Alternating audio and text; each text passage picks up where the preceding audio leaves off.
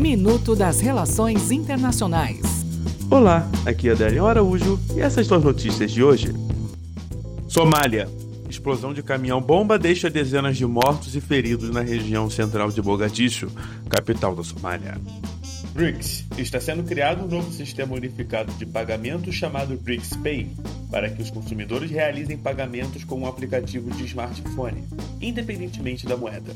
Com a criação desse sistema financeiro, Brasil, Rússia, Índia, China e África do Sul reduziram significativamente a dependência com organizações transnacionais de pagamento.